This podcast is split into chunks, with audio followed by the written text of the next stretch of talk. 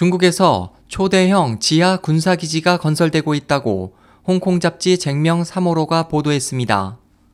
보도에 따르면 이 지하기지는 1992년 2월에 건설 계획이 결정돼 1994년 3월에 착공됐으며 2019년 완공될 계획입니다.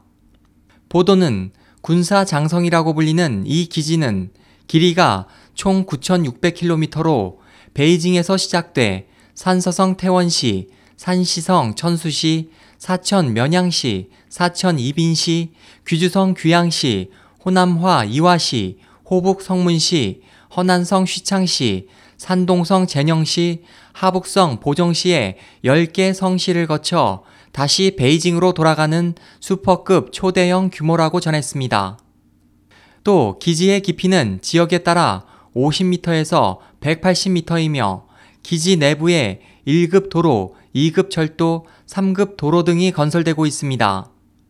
총 5조 5천억 위안, 약 106조 원의 공사비가 투입된 이 기지 건설 공정은 당초 2020년 완공될 예정이었으나 중국 건국 70주년인 2019년에 맞추기로 일정이 앞당겨졌습니다.